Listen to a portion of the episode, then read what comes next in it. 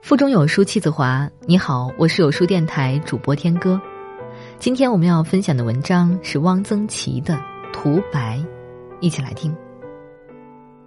一个孩子问我，干嘛把树涂白了？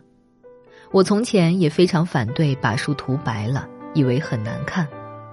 后来我到果园干了两年活，知道这是为了保护树木过冬。把牛油、石灰在一个大铁锅里熬得稠稠的，这就是涂白剂。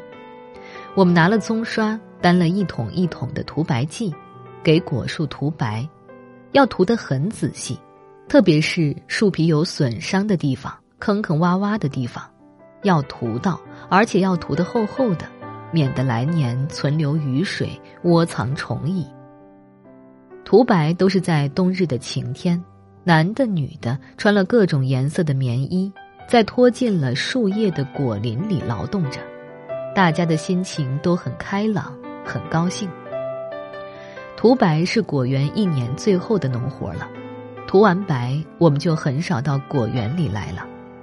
这以后，雪就落下来了，果园一冬天埋在雪里。从此，我就不反对涂白了。